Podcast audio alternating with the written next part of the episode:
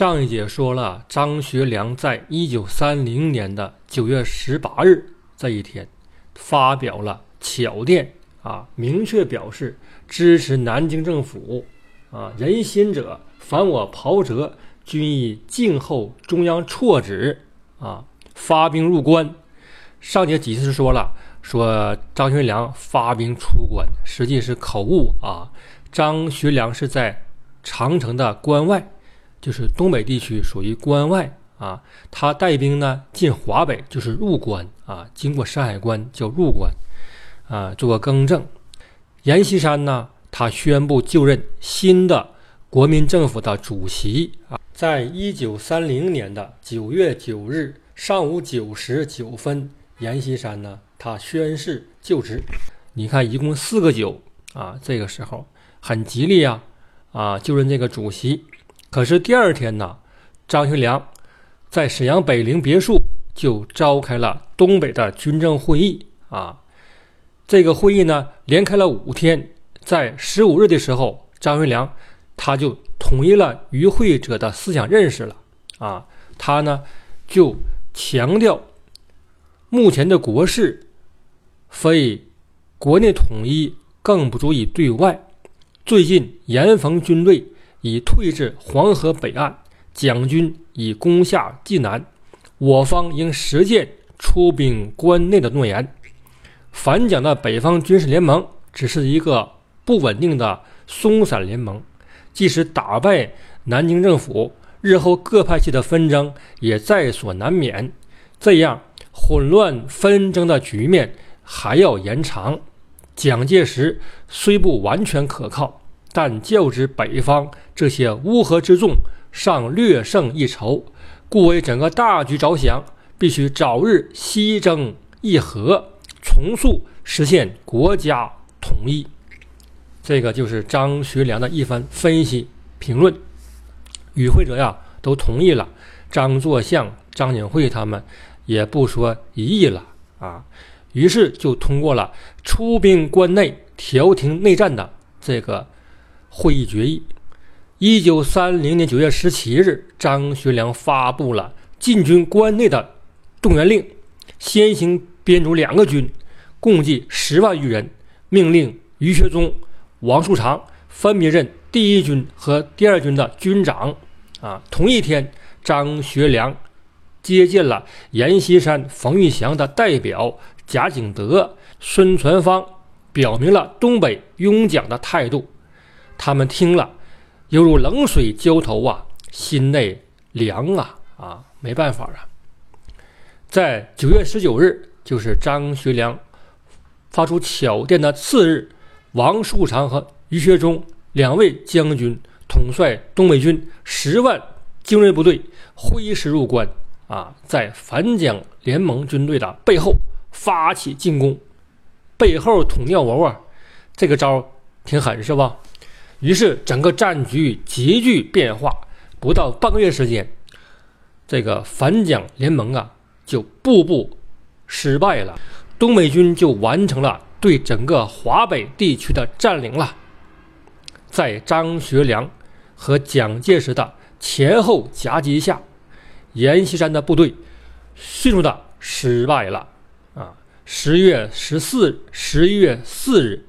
阎锡山和冯玉祥联袂通电下野，太原的这个他们军队的司令部宣告取消，中原大战以蒋介石一方的完胜而结束。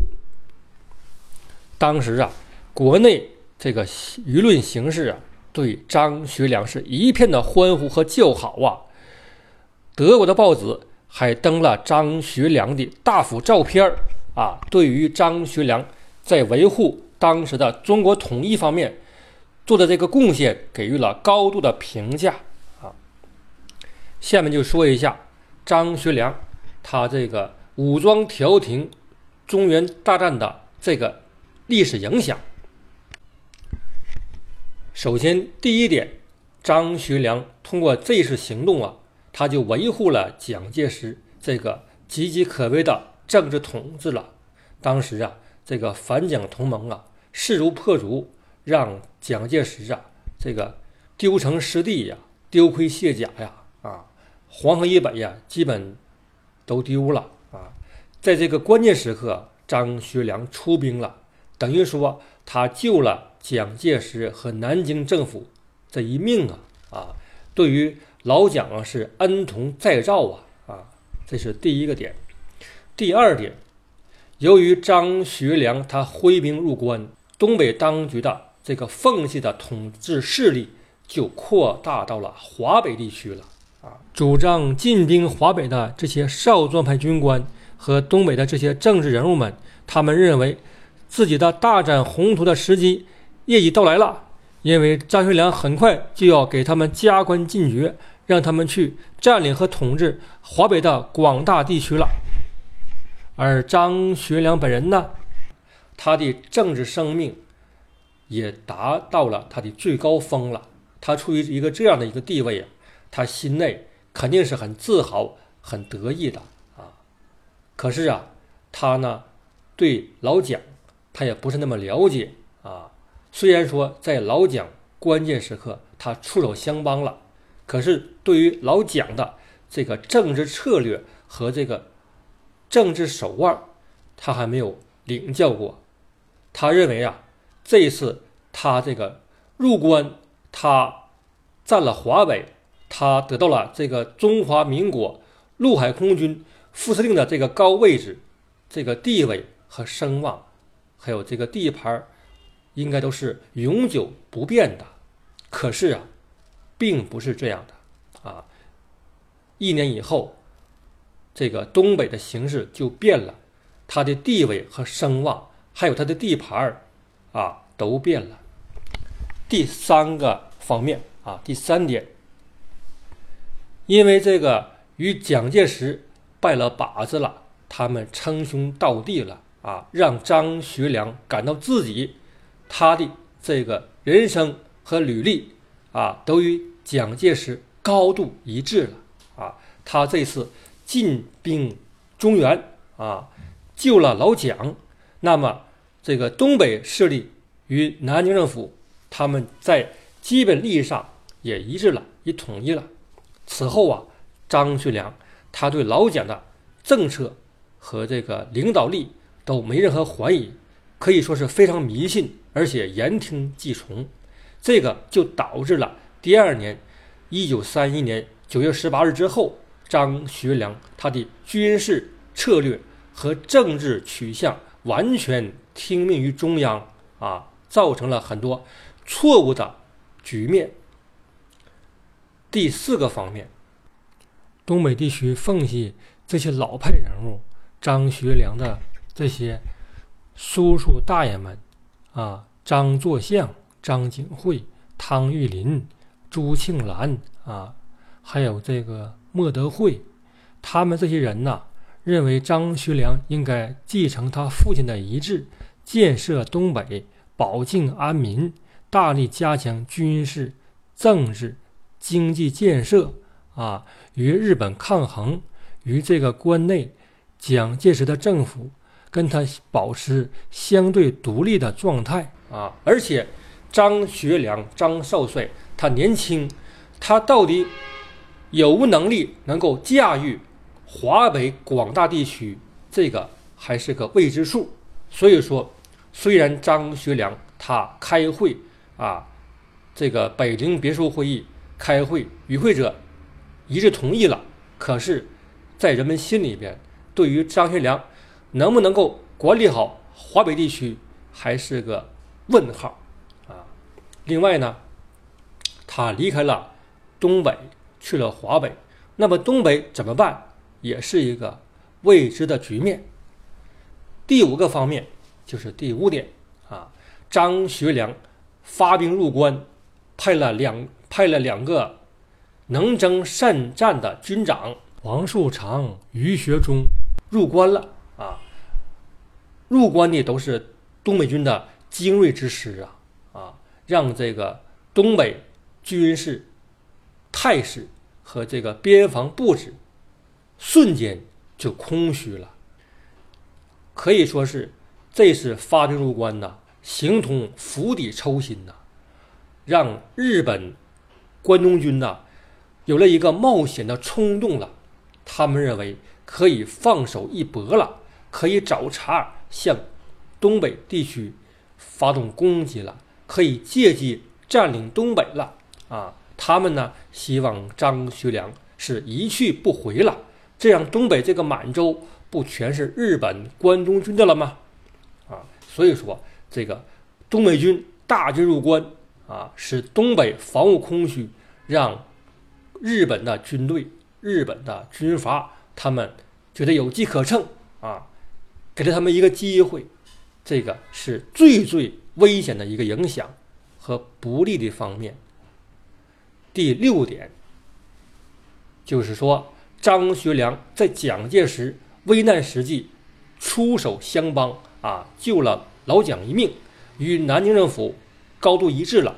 可是同时，他呢与这个当时中国主要的地方军阀实力派阎锡山、李宗仁、冯玉祥这些当时中国举足轻重的地方实力军阀。他们对张学良、张少帅这个感情上和感觉上就不是那么好了，甚至心内开始结怨了。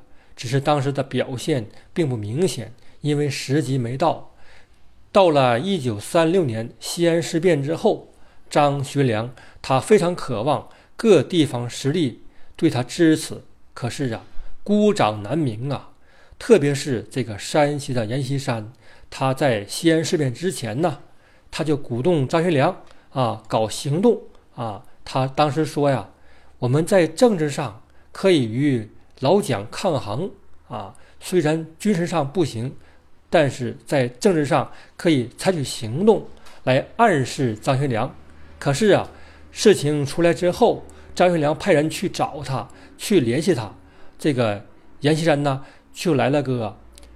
罔顾左右而言他，两面三刀，这个态度让张学良琢磨不透啊。实际上，这个老严呢，他不希望张学良成事，他肯定会想：过去你张学良在我关键时刻你拆我台，这次机会来了啊！君子报仇，十年不晚呐，是不是？另外一个方面，当时的。那些政治人物，那些政客，比如说汪精卫，他呢一向与老蒋不和，他期望通过这个反蒋联盟来造个气候，来一举夺下老蒋这个位置。因为当年呢，他才是孙中山的嫡传弟子，革命尚未成功，同志仍需努力。这个总理遗嘱是一九二五年二月二十四日，孙中山在。生命垂危之际，在病榻上口述，由汪精卫现场记录整理的。因此，孙中山非常信任汪精卫，汪精卫也自以为他是孙中山的得意门生。可是啊，老蒋势大呀，掌握军权，这个汪精卫呢，始终不得志。这次有这个事情了，反蒋同盟就要取胜了。老蒋就要下台了，汪精卫他就要翻身了啊！可是，在这个关键时刻，张学良出手了，他在汪精卫身后狠狠地踹了他一脚，让汪精卫非常沮丧。他呢，能高兴吗？他也非常痛恨张学良啊，因为他给这个事情给败了，对不对？所以说，当时啊。国内的这些地方实力派和这些政治人物，他们都非常的反感张学良，这个是肯定的呀。因此啊，张学良他挥兵入关，占领华北，这个事情应该说是喜忧参半，得失难说呀。第七点就是第七个方面啊，这点这个方面呢，应该说是积极的方面。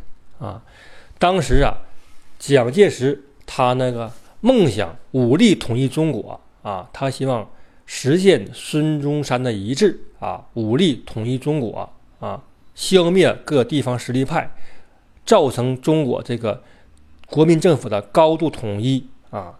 当时呢，他已经削弱了李宗仁、白崇禧、张发奎、汤生智、阎锡山、冯玉祥啊这些地方实力人物，最后就剩下奉系张学良。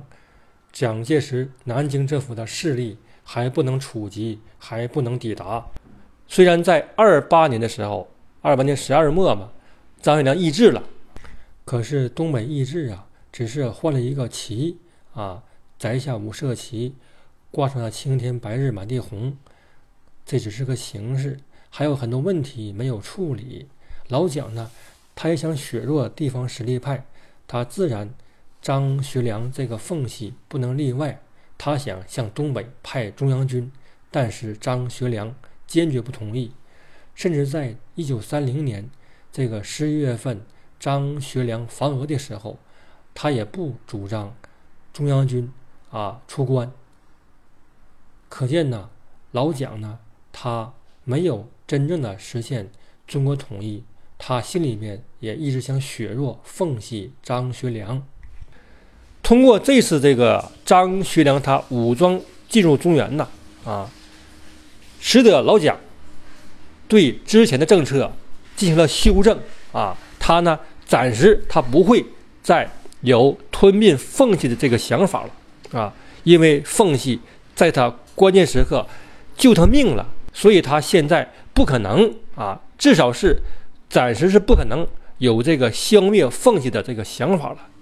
他也认可了东北张学良这个政治管理体制，就是说，东北地方当局是一个高度自治的这样一个体制，他认可了，南京政府也认可了，啊，所以说东北当局呢。就获得了一个相对稳固的这样一个政治局面了啊！这个局面呢，在他父亲当年张作霖的时代，就是一个梦寐以求的一个事情了。在一九二四年前后啊，张作霖呢，他也希望啊，这个奉系能够占领华北。二七年春天，蒋介石第二次北伐。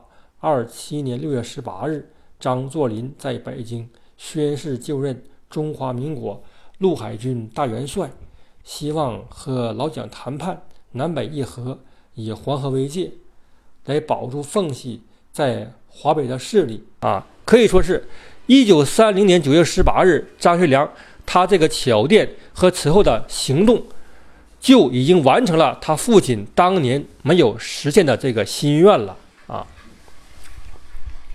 这个老蒋啊，对这个张学良。这个帮忙啊，开的这个酬劳也不小啊。他将这个华北的八省军队全部的归张学良节制啊，东北三省，还有这个河北省啊，还有察哈尔，还有绥远啊，这个八省军队呀。同时呢，还将这个北平、天津、青岛三个城市归东北当局管理。还将这个河北、察哈尔两个省归东北，你看，将这个奉系的势力扩大到两个省啊啊，就是行政管理是两个省，军事管理是八个省，所以可见当时张学良他的势力基本已经不亚于一九二四年、二五年他的父亲张作霖的时代了。当时啊，张作霖呐，他的势力遍布华北到黄河流域和长江流域，呃，有句话叫做。挥鞭断长江之流，走马观洛阳之花。可见当时奉系的势力啊。现在呢，张学良他可以说是走马观洛阳之花了。他虽然不能够挥鞭断长江之流，那势力也不小啊。整个华北呀都是他的了。一九三一年四月，中华民国陆海空副司令行营在北平成立，张学良到北平。开始主持行营工作了。从此以后，他就离开了家乡，再也没有回东北了。好，谢谢各位，下节再见。